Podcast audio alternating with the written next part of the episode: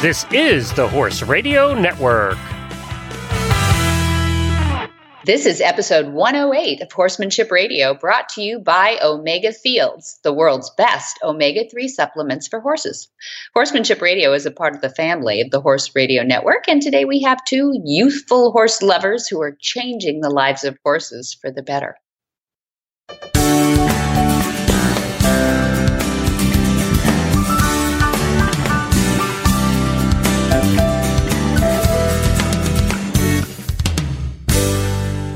This is Debbie Laux, and you're listening to the Horsemanship Radio. Thank you for joining us. Horsemanship Radio airs on the first and the fifteenth of the month, and I have my producer, Coach Jen, with me today. Hi, Jen. Greetings, Debbie. How are you? I'm good. Coast to coast here. Coast to coast. Aren't we? There we Aren't go. we? ah, I'm glad to hear your chipper voice. It's always good to catch up every couple of weeks. I'm really happy to hear you. I know. There's always so much going on everywhere. Um, I'm fixing to get ready to go down, go up. I'm going to head north up to Road to the Horse in another couple of weeks. Oh, that's right. Yeah. yeah so that's going to be exciting for me. But uh, I wanted to ask you a quick question today. Yeah. Okay. Monty does all kinds of cool, different things as he travels around the world. And at the end of each show, we go over this, the upcoming schedule each time. And it always amazes me how, yeah. how, how often he's never home. Yeah. And I noticed coming up in Ireland, he's going to do Monty's special training. Mm-hmm. Now, t- tell me exactly what Monty's special training is. Okay. Yeah, it is. It does look a little different on the calendar than a yeah. demonstration. Yeah, yeah, that's right. Typically, when he travels internationally, he does what he calls a demonstration. And that's usually, it's usually in the evening, not always, Sunday afternoon sometimes for travel and things like that. But a demonstration is typically, um, we'll start with that, is because he's been doing this since the early nineties. And, you know, a lot of people have seen it. And the horses change, but the format is actually pretty exciting. So he hasn't changed a whole lot in the formatting of it. And he takes typically three or four horses on the evening. He'll have cho- chosen from maybe twelve or twenty um, from the day. People bring them in and he looks them over, and then he chooses those that fall into different categories. Um, as tough a horse as he can choose in each category, because those are the most educational, and that's like a buck or a biter. That's the remedial. Then there's a starter, never had a saddle, bridle, and rider on. And then there's um, almost always a non-loader. Yeah. and, right? Pretty yes. universal, yeah. Pretty universal. They either got ridden to the event, or they're at the equestrian center right there and they've never left the event. You know, that's just, there's always are humorous stories, and they, you know, they go really fast. So it, it, there's a an interval or an intermission in the middle, and people get to sign books and ask him questions. And it's really fun. It's really fast paced. Most horses are done in thirty-five to forty-five minutes, you know, no matter what their issue is. They've been bucking for nine years. It's still the same. We have really good riders and all that. So this fast paced demonstration, He he won't take an untouched horse. Takes too long, you know, an untouched horse, you know, to get the first halter on, people will fall asleep, you know, right? It just takes too long. So we, we stick to those issues. Now, we did a thing in like back in two thousand six where we went, wouldn't it be nice to just kind of slow the pace down and let people really get involved and asking questions, everything? We created a class, a course called Monty Special Training. And it's five days. That's at Flag Is Up Farms in August, and it has been now since then. So we've been doing that a long time. And we get a lot of um, Monty Roberts University lessons out of that, because the whole thing is really incremental and broken down into parts, and people really get to see and ask questions. And you get other instructors involved and doing parts and pieces of it, because it's an all-day thing. Uh, and uh, and Dad would be exhausted after if he had to do, you know, eight hours a day. So the Monty Special Training on a one-off like this, to answer your question, this one happening happening in uh, Guildford, uh, England. There's one also happening in Cavan near Dublin, and those are all days, but just one day, and the instructors are the ones that hired Monty. They're sort of the promoters too, but they're promoting the concepts in their area. And in fact, in Cavan, we have three instructors that are putting that on. We have Pádraig Foy, we have Katrina O'Meara, and we have Claire Conahan. So don't those sound Irish? And uh, and they're so tough. These these guys are so tough. Claire grew up riding thoroughbreds and everything too. She's still young. They're all under thirty-five, I think. And uh, she's like this teeny tiny little elf, you know, a leprechaun. And she gets up on these big thoroughbreds, tough as nails. Claire, um, or sorry, that's Claire. Uh, Katrina had her baby like two days ago, and she is up for this event that's wow. coming up on March twenty-fourth. She's like, bring it, you know. Wow. Yeah, she's she's amazing. And um, she handles horses really well. And Pádraig, you know, thank God we have a man in the in the lineup of certified instructors. It's rare, and he is amazing. He's a little bit older than them, and a dad, and just is so good with horses. And they're all from different areas of Ireland, but they're all going to be there. And they'll all be assisting Dad and doing their own, you know, specialties too. Some are better with the groundwork, some are better up in the saddle, you know. Mm-hmm. So it's it's much more of a three-ring circus, a variety day, and it's a more intimate o- audience. The ticket price is a little higher, and people really get up close and personal work with the horse. They're not hands-on. Every once in a while, if there's somebody in the audience that's a trainer that's really, you know, they know them, um, they'll get in there and do a join-up or something for the first time, which is kind of fun. Mm-hmm. But for the most part, it is just more an, an extensive view of the concepts, kind of like the next step. So this is a little bit more, what would I call it, perhaps a clinic or seminar feel in that um, the audience is going to be interacting directly with the trainers in the pens, because the trainer in the pen is going to be discussing what they're doing and why they're doing it. And the audience will have an opportunity to say, um, when this, that, or when this happened, you did that. Um, how did that occur? And things like that. Absolutely. Really I want to go. Can I get a ticket? Yeah, I know. They're so good. They're really good. Um, actually, the Cavan one is sold out. They're looking at a second date. And the one, the March twenty-eighth, um, we just put it on a couple of weeks ago. We just put the cal- on the calendar because um, there was such a demand happening all over. So, yeah, if somebody wants to, it's a great way to see parts of the world, too, that are really cool. Yeah, there we go. You so know, yeah, pretty nice. you've, you've got three trainers who are going to be participating with Monty in this um, special training. About how many certified trainers do you have in the U K total? Is that an unfair number to ask for on the Well, on the yeah, that's Ireland has, oh, three or four more than the, mm-hmm. th- I think I, there's six or eight in mm-hmm. Ireland, I'm, I'm guessing, I'm thinking. And some of them have been instructors a long time, and some of them are fairly new. Like Claire's one of the newest ones. And um, then in the U K itself, like back over to England, Scotland, mm-hmm. Wales, we have Ooh, maybe between ten and fifteen. ten and fifteen. Mm-hmm. Interesting. So that there are sufficient number of trainers that it makes sense that they can um, yeah. come together get and do this kind of thing. That's kind of cool. Well, it that's is great. It's I really hope cool. you get to do more of these. This sounds fascinating. Oh, good. I'll tell you more about them. Yeah. And and they go to exotic locales. Well, so. and go to, go to a lot of exotic locales, but as we know, human beings all learn a little bit differently. Some of us are visual learners. Some of us are tactile learners. Some mm-hmm. of us learn well when we hear something, or auditory learners.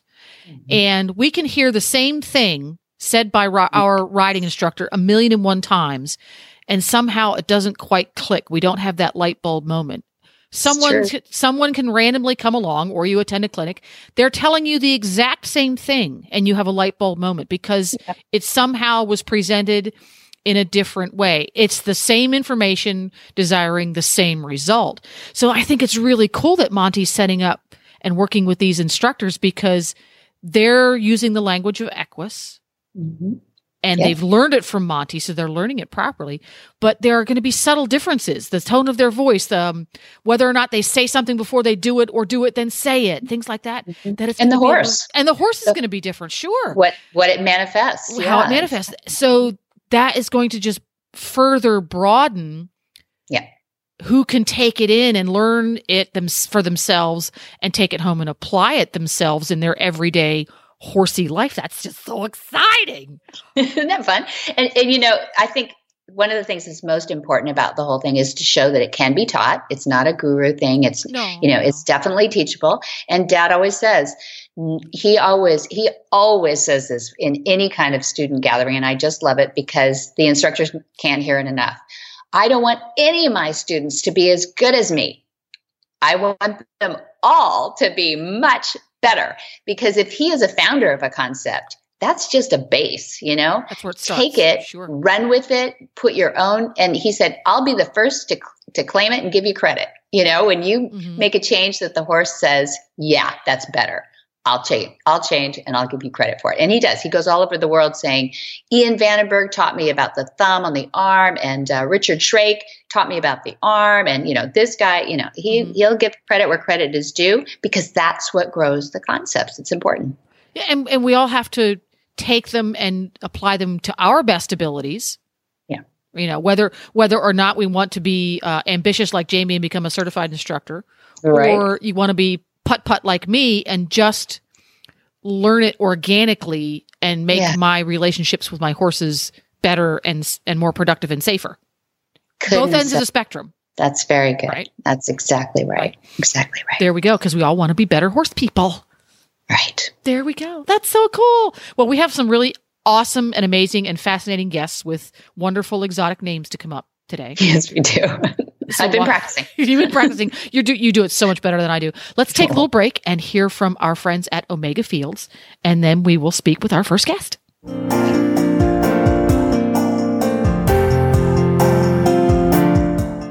Your horse is your partner in sport, in leisure, and just in life. To keep him at his peak performance and optimal health, a solid nutritional foundation is key.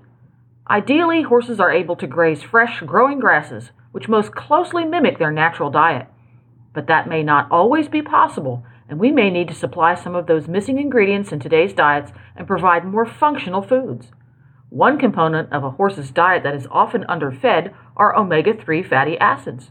While more prevalent in fresh forages, harvested forages are lower in omega three fatty acids due to their more advanced maturity.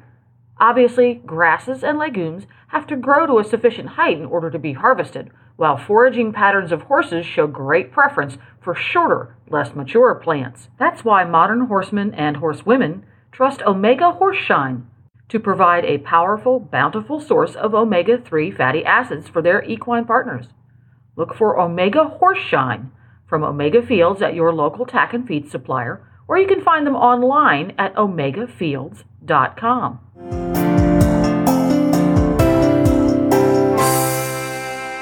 Arian Aguilar was born in Lodi, California in nineteen ninety-four and then moved to Brenham, Texas. His sister, Valentina, and his parents, Karen and Alfonso Aguilar, also involved in horses. And his father, Alfonso, was born in Mexico, where he learned how to handle horses with respect and read their body language in order to interact with them. From a young age, Arian has shown a passion for animals, and he's had the opportunity to interact with reptiles and dogs and sheep and horses, and he now holds equestrian clinics in Europe, focusing on creating relationships with horses based on no confrontation and reading their body language. A balanced approach to equitation on the ground and in the saddle is important to Arian. Though young, he carries the education on of the old vaquero style. Well, welcome, Arian Aguilar. Thank you for joining us all the way from Portugal today. Yeah, no problem. Thank you for uh, listening to me.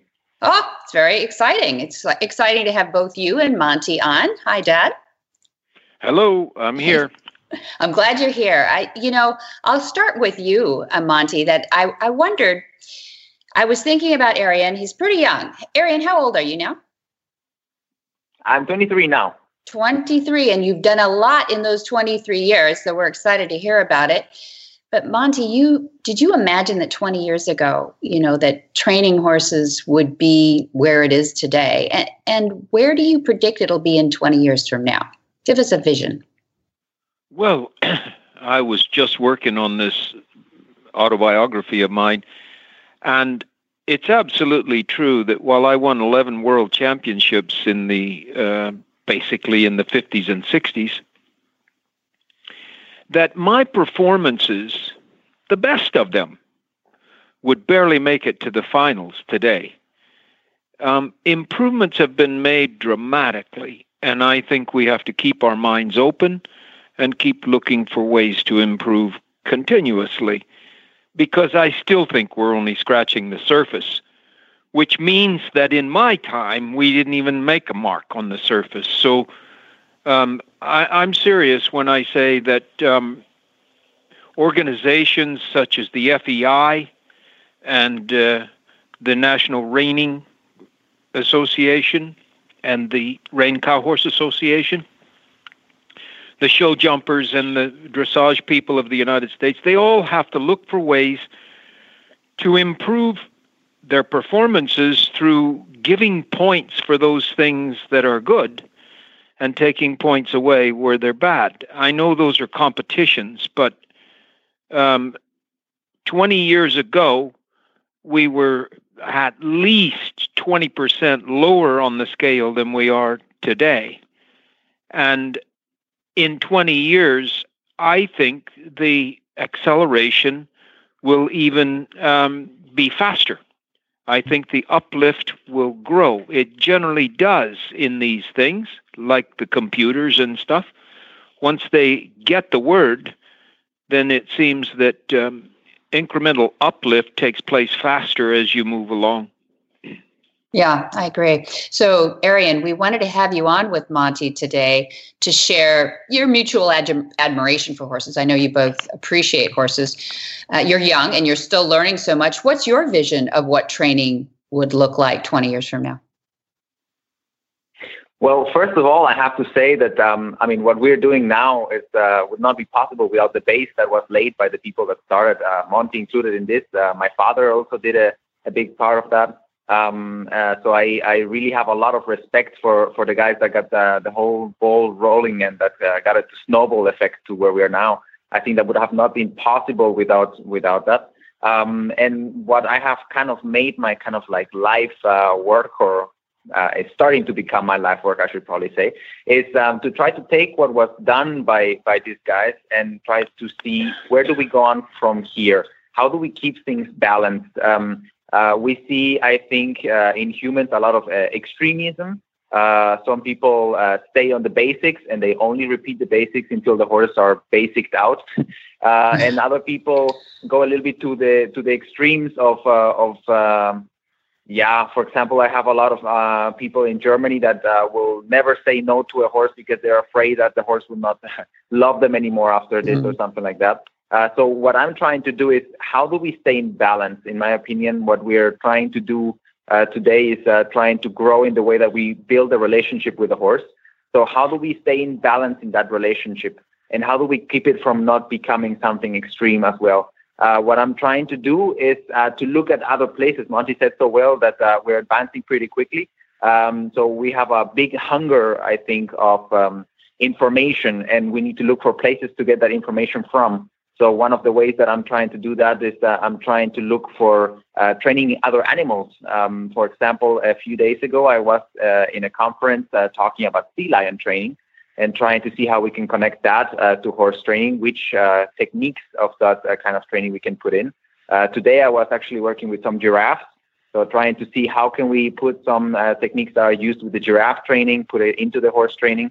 So we have a... Um, A very big hunger for information, trying to get everything we can so that we can have as much information, and based on that information, then advance in the way that we're not just training. I mean, uh, training, every, there's a lot of people today that can do uh, an exercise with a horse or teach a horse a trick, but how can we, what's the best way to create a real relationship with a horse? Mm. That environment thing, Monty, yes? Yep, I hear him and it sounds good. It does.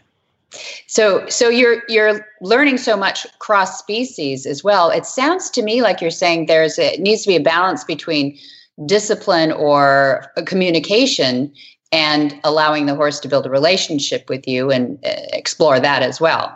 Am I getting that right, Arian?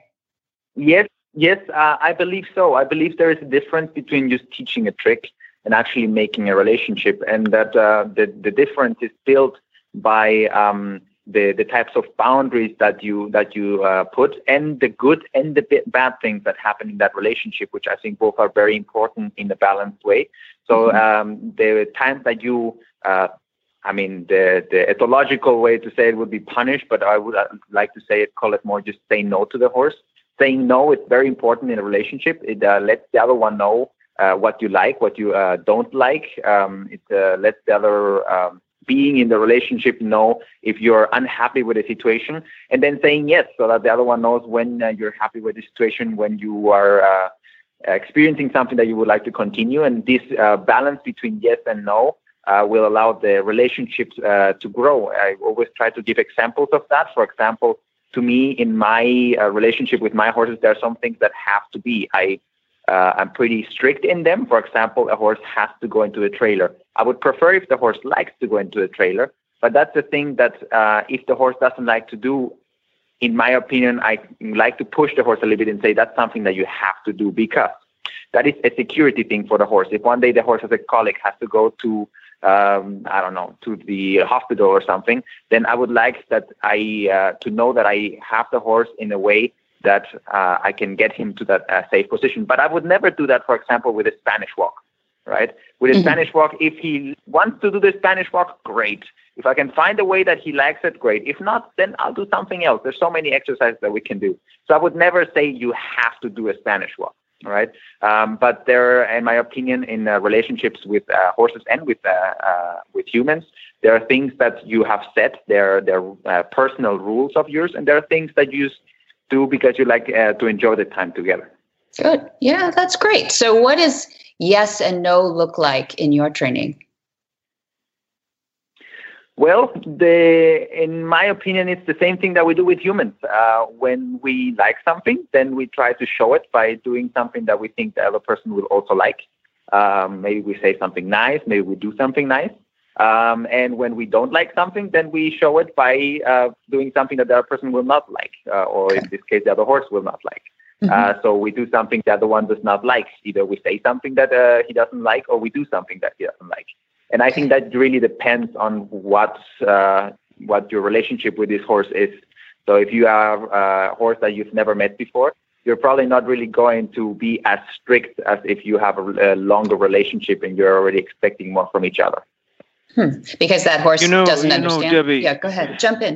I, I just have to say here that do you realize how incredibly happy I would have been with myself if I could have made that little speech when I was twenty-three years old? Exactly. I couldn't make that speech then.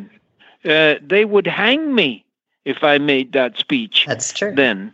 Um, a horse has to do what you tell him to, and if it hurts, it hurts. Uh, all of that sort of thing. I would ask Arian, uh, do you know the term picnic, P I C N I C? Uh, no, I don't believe so. Okay. You know, you could go out and have a picnic in the woods somewhere. Yes, yes, and I know it, that one. Yeah, yeah. Yeah, but but this one is P I C N I C, and I use it like a Bible, and it's positive instant consequences, just like you just described. If the horse does something you like, then you do something very positive that the horse likes to do. If you do, right. If the horse does something you don't like, then he gets negative instant consequences. And that might be something right. that he doesn't like to do, like backing up a lot or or cantering in a small circle or doing some work um, that he doesn't particularly find uh, all that nice. And then when he's right again, to go back to those things that are very nice for him. And picnic has worked so well for me. Um, along the line, you probably don't know my saying that a good trainer can make a horse do almost anything he wants him to do. But the mm-hmm. great trainer yeah. can cause the horse to want to do it. And yes, I, I do this before. I, I do that same thing with the horses I put in the trailer at my demonstrations. Remember that oftentimes they ride them fifty miles or uh, eighty kilometers or something from uh, home to, to my demonstration because they haven't been able to put them in a trailer for two years or three years. And before yeah. the evening, I want to set it up so that the horse wants to go in the trailer. And I never yeah. have struck, I've never struck a horse uh, in front of an audience to go into the trailer, or without an audience to go into the trailer. Mm-hmm. Because striking the horse causes them to want first to fight, and then they'll do it, but they won't like doing it.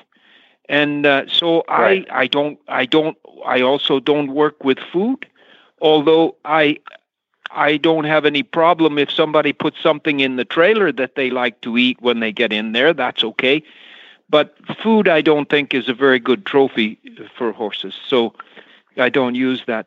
But the words that you're saying are so incredibly heartening to me. They make me feel so good, because you are that person that I was trying to create fifty years ago and forty years oh, ago. Thank you. Yes, you are. Thank you. Uh, and, and, um, and, you know, after you, you're going to create somebody that's better than you. And that just means the horses are going to get a better life and a better life. And uh, after all, they've been here for fifty million years, and we've only dealt with them for six thousand years, but it hasn't been so nice for them. Yeah, I think I think that's what we're, I mean, what we're trying to do is uh, exactly what you said before. We're trying to create a better world for them. We're trying to um, advance in a way that it will uh, help uh, the horses and the people. I think uh, what we're also uh, doing, I don't know if we're really thinking about it, but uh, I think we're definitely doing it, is um, we are also making a better place for the people. I think horses are going to be one of the best vessels that we're going to have to bring uh, our uh, humanity uh, back to, to nature. I think we're yeah. having today a very big problem. We're, being, we're building these big stone cities where people are... Um, They're stopping to. They're not learning anymore how to how to be nature. You know, what's natural. Yeah. Uh, yeah. I uh, was just to, today this morning. I was just watching a comment. You know, on a on a YouTube video of a lion that uh, that's taking care of a little zebra. You know, and then the people underneath this, the the comments were really saddening to me. The people are commenting. You know, oh look, not even lions are eating meat anymore. Why are we eating meat? Uh, why? Yeah, are we yeah, yeah, yeah, yeah. So you know, I mean. Um, Reading this was very sad to me, because people are really starting to lose their, their nature. You know, they, they, yeah. they're starting to understand, they're stopping, they're not understanding anymore that, that life is not only about giving gifts. It's not only about being positive. It's not only about uh, living. It's also about death. It's also about the negative stuff. You know, it's, uh, it's about the yeah. balance between those two things. It's the negative yeah. that lets you know how good the positive is, and it's the death that lets you know how good life is.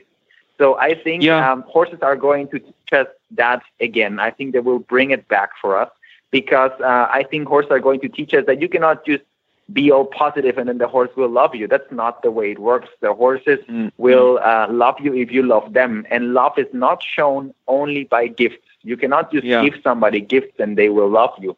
They will love yeah. you if, you if they notice that you care about them, and that uh, that you have a very... that you're willing to do for them what they would not do for themselves, right? Yeah. So I think uh, that's something that people forget a lot. Sometimes they go like, oh, but you put pressure on the horse. Yes, of course I put pressure on the horse. I care if he does this or not. And the horse will know one day, he will know one day that I put pressure on him because I love him and not because I hate yeah. him. It's like a yeah. kid. I mean, of course I was angry at my dad sometimes when he, I don't know, Uh, punish me for doing something wrong. Of course, I was angry at the moment. But today, it's exactly the reason that I respect him and I love him, is because he punished me and did um, and forced me to do some things that I didn't think that were right. But he knew, he knew better. He he thought that it was the right choice, so he pushed me to do it. And today, I know that he pushed me because he loved me, right? Yeah. So that's yeah. the, the that's that's love. Love is not only about giving a gift. It's about it's about the negative stuff as well. It's about Um, doing what you, what you feel the other one sh- uh, should be doing, and sometimes even putting a little bit of pressure on them, um, because that pressure can turn can show the other ones that you actually care. So I think that's something yeah. that people are forgetting today, and I really think horses are the best way to get it back. Hmm. Well, you're a very special person. I can absolutely tell that uh, with a telephone conversation. And and where are you at the moment? Right now, I'm in Portugal. Uh, we're uh, looking for a place to live here. Uh, we're uh, looking for the good weather. mm. Are you married? Uh, no, I'm not. No, I am not. Okay. Um, well, you said we're looking for, and I thought maybe uh, it's not your father that moves to Portugal, huh? Yes, it is. Uh, actually, we're moving here with the whole family. My mom and my father is uh, is uh, here in Portugal right now. Um, and uh, I'm here because I would like to also find uh, maybe a place here. I really like the place. I love the horses here. Uh, the horses here have a lot of spirit. Uh, they haven't been um, broken as much as in other con- countries. Uh, countries. So I really, I really like the type of horses here.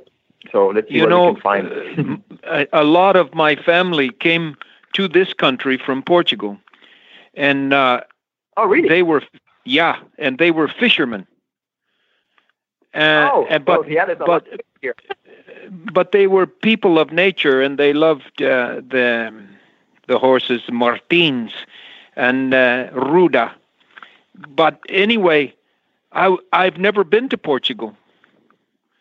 It's one of oh, the fewest. Well, it's one of the few countries I've never been there. And uh, why don't we get together and have a thing together in Portugal? Sure. Sure, definitely. Let's do it. I'm all for it. Um, I think you're going to love the horses here. I mean, horses here are amazing. They have so much energy. They're they're very they're very explosive. They're very passionate animals. They're the yeah. I think they. I think it's because they still have a lot of this uh, blood for, for for war horses. You know, where they had to bond with this one horse that would uh, be life or death for you. You know, if you had a good relationship with this horse, it was going to carry into uh, you into battle, and you had a chance of surviving. If you did not have a relationship with that horse, then good luck. So I yeah. think they still have that, that old type of, of breedings and of lines here, and I think that's what what has some some really nice uh, some really nice characters of horses here. Well, I've worked with quite a few Lusitanos in uh, in Italy and in Spain and even in France. Yeah. Uh, people who took Lusitanos there, and, and some in England too. And, uh, you know, they are the forerunners of our cow horses here, uh, the barb horses that yeah. came across from Africa to Portugal and Spain. And um, they they are incredible athletes, and they have a desire to to be part of our lives and, and really generous with us if we get it right. Yeah, yeah, that's exactly what uh, what I'm finding here. Uh, my father has quarter horses, um, okay. and he actually brought them from Texas uh, over here to Portugal, so we have them here. Uh, and I have a, a Lusitano horse, so it's really nice to, to see the differences and how the lines were uh, going around, and how um, people selected for a specific type of of uh, temperament. That was uh, but, that was really interesting. But you don't you don't have a Texas accent, and you don't have a uh, Portuguese accent. No, I'm uh, I've been living on the world basically uh, in my life. I was born in California, um, and when I was in California, my mother spoke uh, uh, Swiss German uh, to me because uh, she's Swiss. Uh, my dad spoke uh, uh, Spanish because he's uh, a Mexican from Morelia. Uh, and then everyone else spoke English to me, so I pretty much have three mother languages. I I started them all at the same time, so I have some and, weird accents. Uh, and you you don't speak Portuguese? Not yet, but I'm working on it. It's coming. My grandfather. But my Spanish helps a lot. Yeah, sure. My grandfather, he spoke por- perfect Portuguese, and I would ask him, "Please teach me how to speak Portuguese. I want when I was a little boy." I want to learn how to speak Portuguese. And he taught me two words, or three words, I guess it is. Very, very good words. Cala boca. Yeah. That's an important one. He told me to keep my mouth shut. Yeah. Well, you know what they say. The only way to listen is to shut up first, right? So that's right. Well, yeah. uh, Debbie, this has been great. And, and, uh, I mean it when I say I would love to include Portugal in my um, summer if I could, you know? That'd be fantastic. I, I've been to Portugal and I'd love to go back. I, I'll I'll cherry pick that one, but we would love to get you two together. And if you're if you're basically basing there, Arian, then we'll um, we'll have to go offline and talk about that a little bit. Well, he, he has to he yeah, has to tell us he, he uh, Arian has to tell us that we we're wanted there, or the people would come uh, in great numbers to to see me, or something like this, and then we talk about it. Right, exactly. Well, thank you both today for some fun talk that we got to be uh, listening in on. Two, uh, two. I think we see a little bit of the future and some of the master. So there we are. It was really fun today. Thank you both for being on Horsemanship Radio.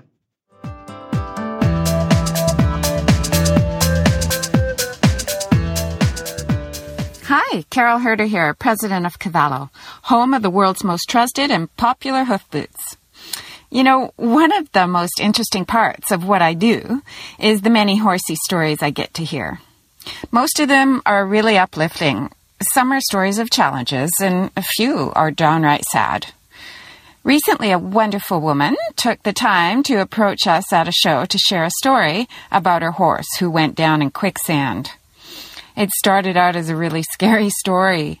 We were holding our breaths, waiting for the outcome, and it turned out wonderful. They winched the horse out relatively unscathed, albeit, you know, a little traumatized, and everyone standing around were super amazed that he still had his Cavallo hoof boots on. Scary story with a good ending. Another testament to Cavallo. If you don't have a pair for your horse, it's time. Cavallos are easy to put on, easy to take off when you want to take them off, and they stay on. They stay on in all terrain. Cavallo, the world's most trusted hoof boots.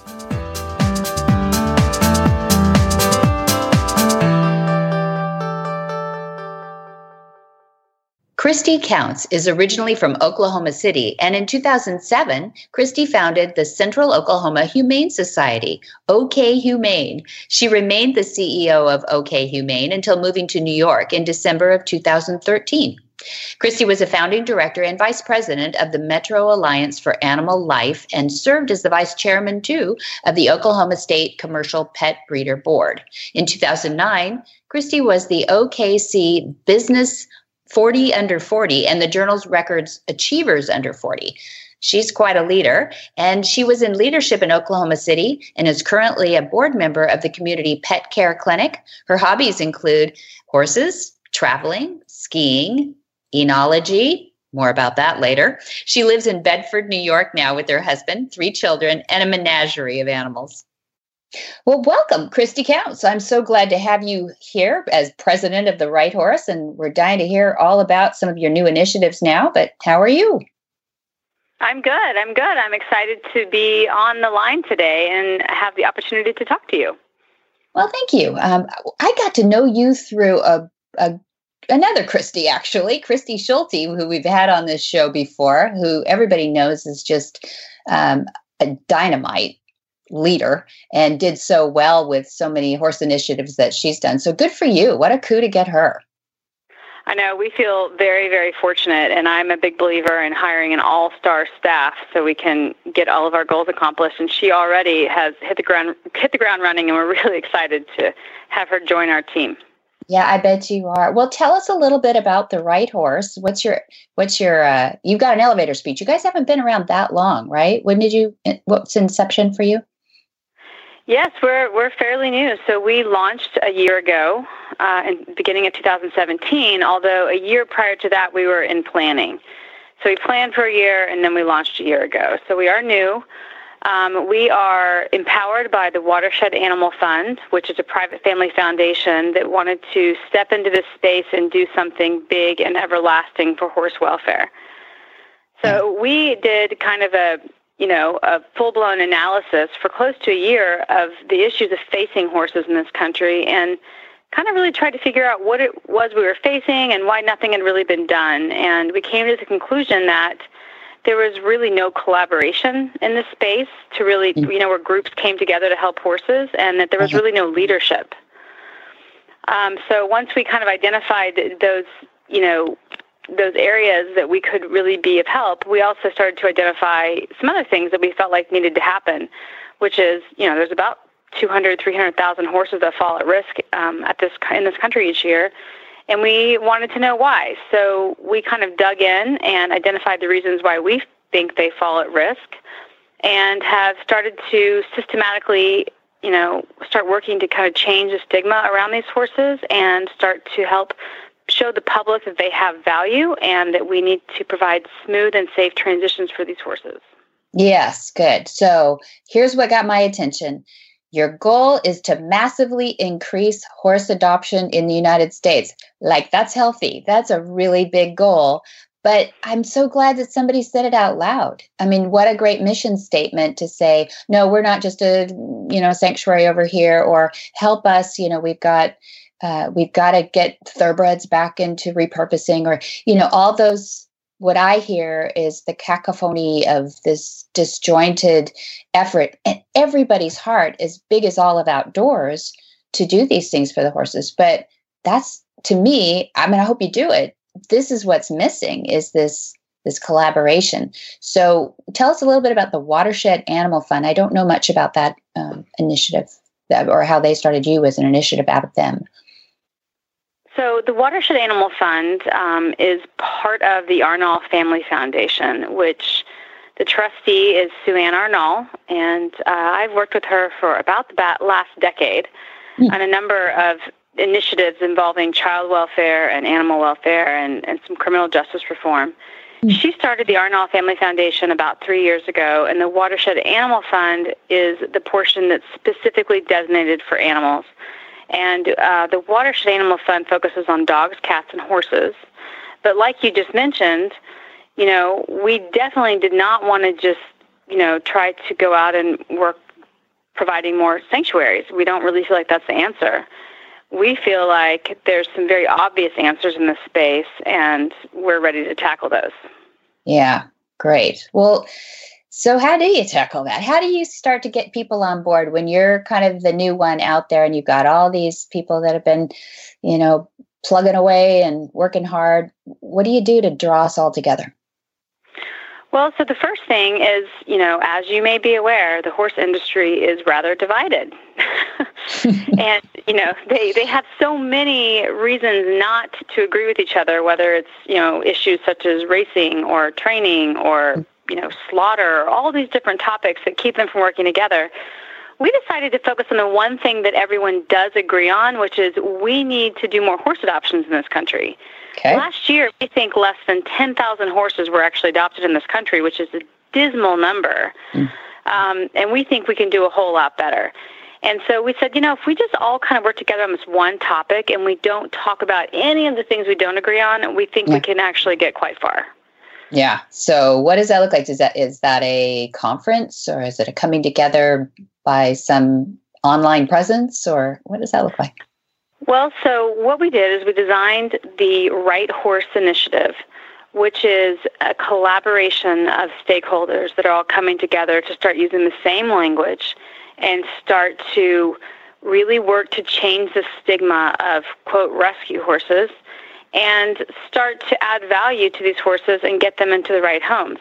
Um, coinciding with a lot of the partners, which are funding partners as well, starting to really uh, work to pilot programs, new and innovative things that actually are life-saving and help these horses transition into second, third, fourth careers. Mm-hmm. If you look back at the dog and cat welfare world, in the last fifteen years, the market share for shelter dogs has gone up dramatically. And because of that, now we are euthanizing record low numbers of dogs and cats in shelters. It went yeah. from euthanizing ten million dogs and cats in shelters down to one million. Mm. So it was just really gaining market share. So we feel pretty strongly that with the right messaging and the right collaboration, we can come together and start supporting these horses in transition and elevate those adoption numbers. Meanwhile, okay.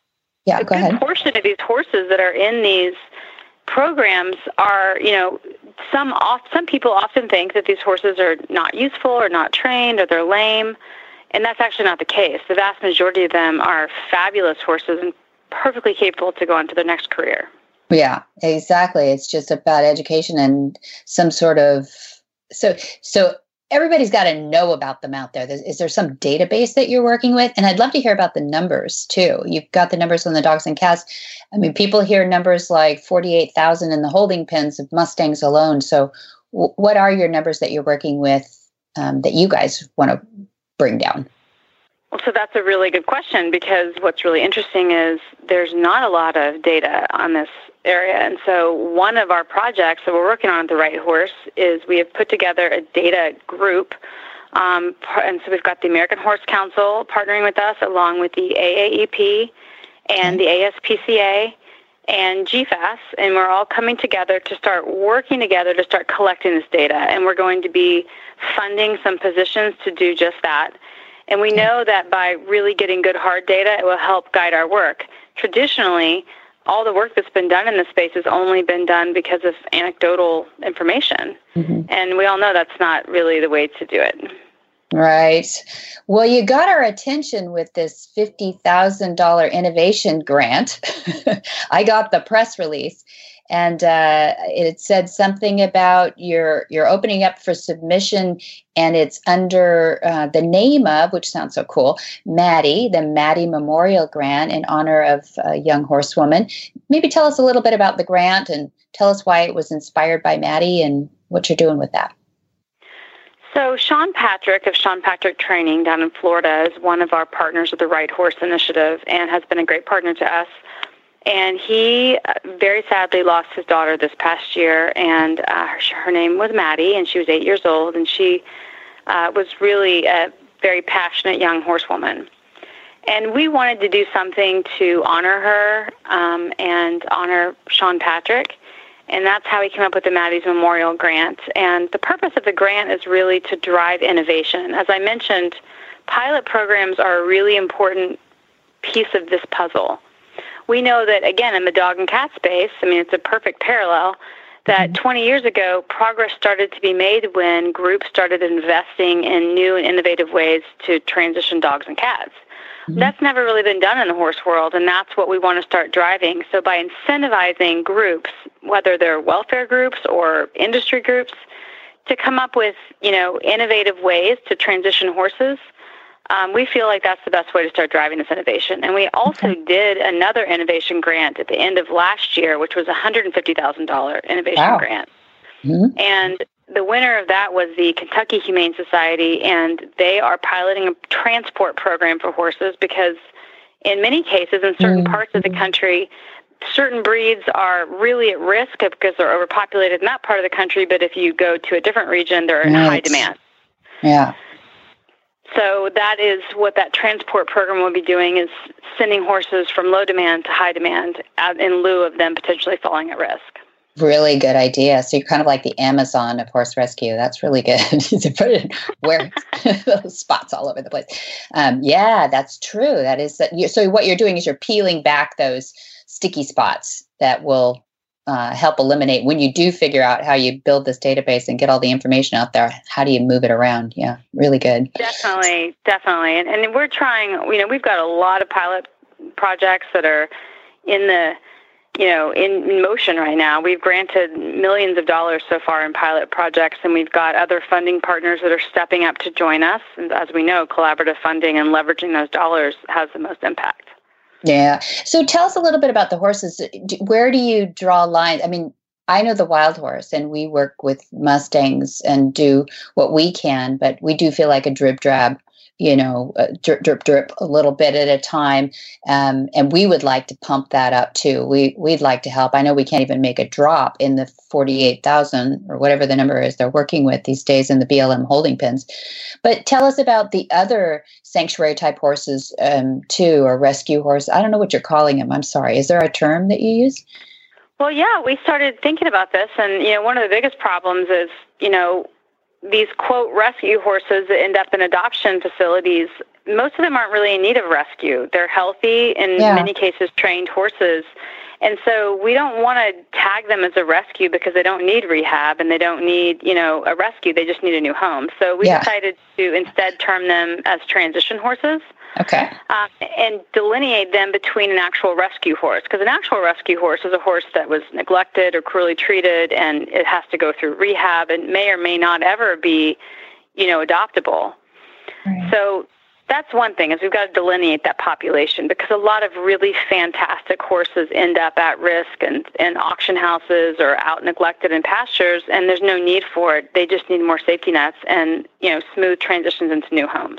Yeah, good. So do you have, are you going to have a little criteria for what that looks like? I don't, you know, I'll, I'll be vague and big and say like age or training levels or anything like that. Well, age is really not too much of a factor. What we know is that people will adopt older horses if they're trained.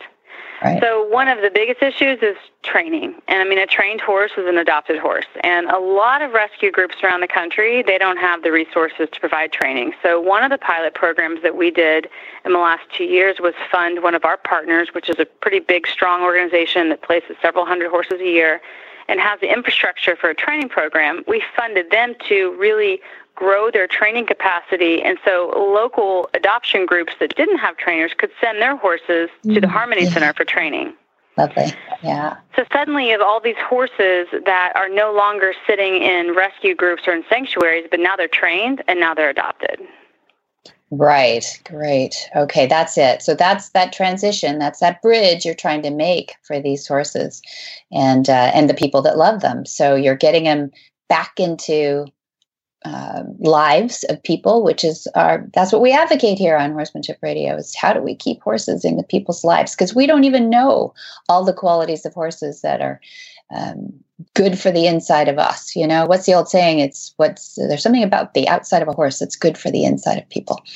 And uh, we, we advocate for that too. So we want to partner with you. Anything we can do to uh, you know, get, you guys can be on anytime you ask, and I would love to get the word out. I don't even know if you need the help. Really, I think what you're doing is you're building infrastructure right now, but if there's anything you want to um, shoot out to the world, you let us know.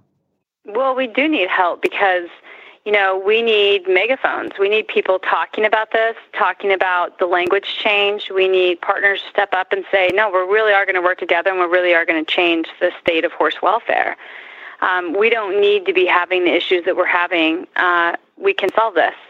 So we do need help, and we will definitely take you up on that. And, okay. you know, a partnership for us just means that we philosophically align on this and that we all want to kind of speak the same language and push this boulder up this hill. Okay.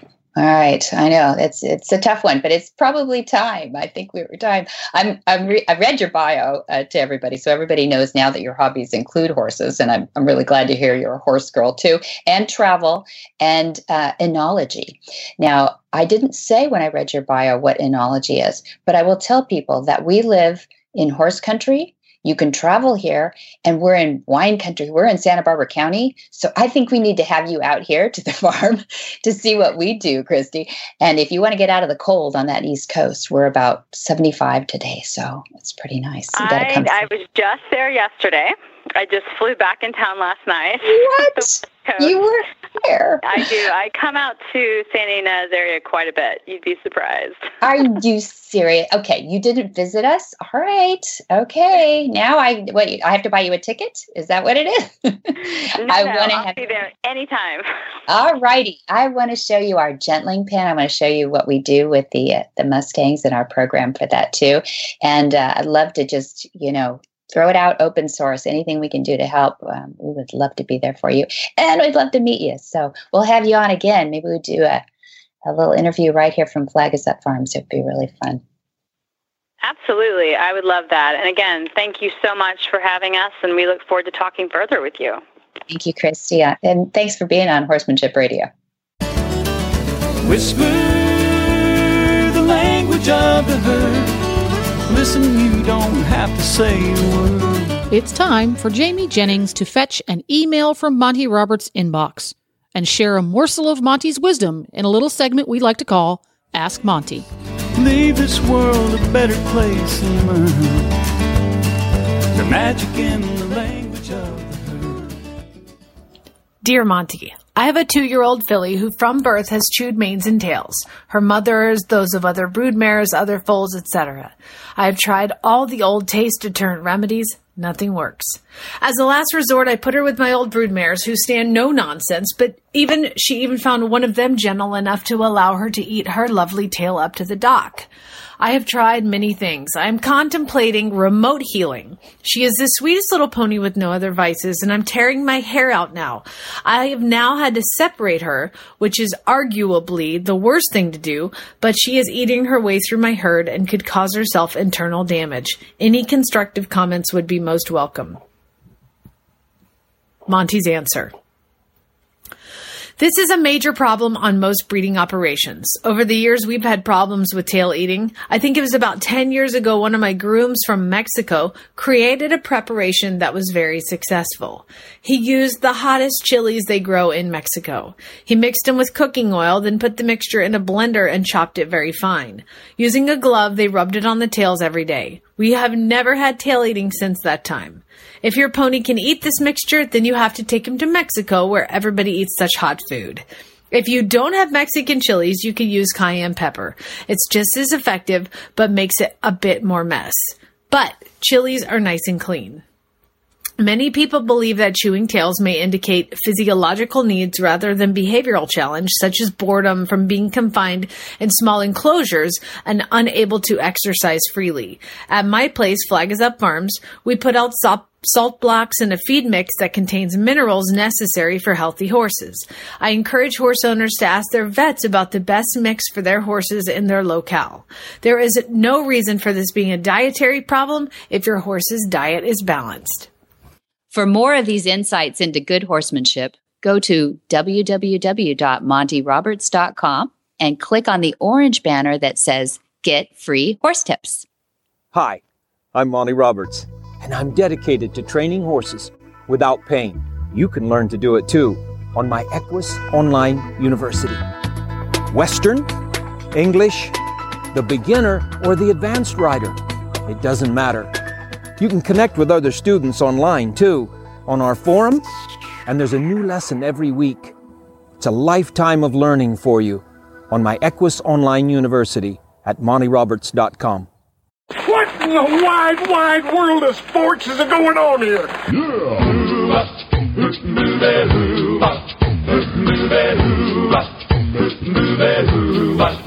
Where in the world is Monty Roberts?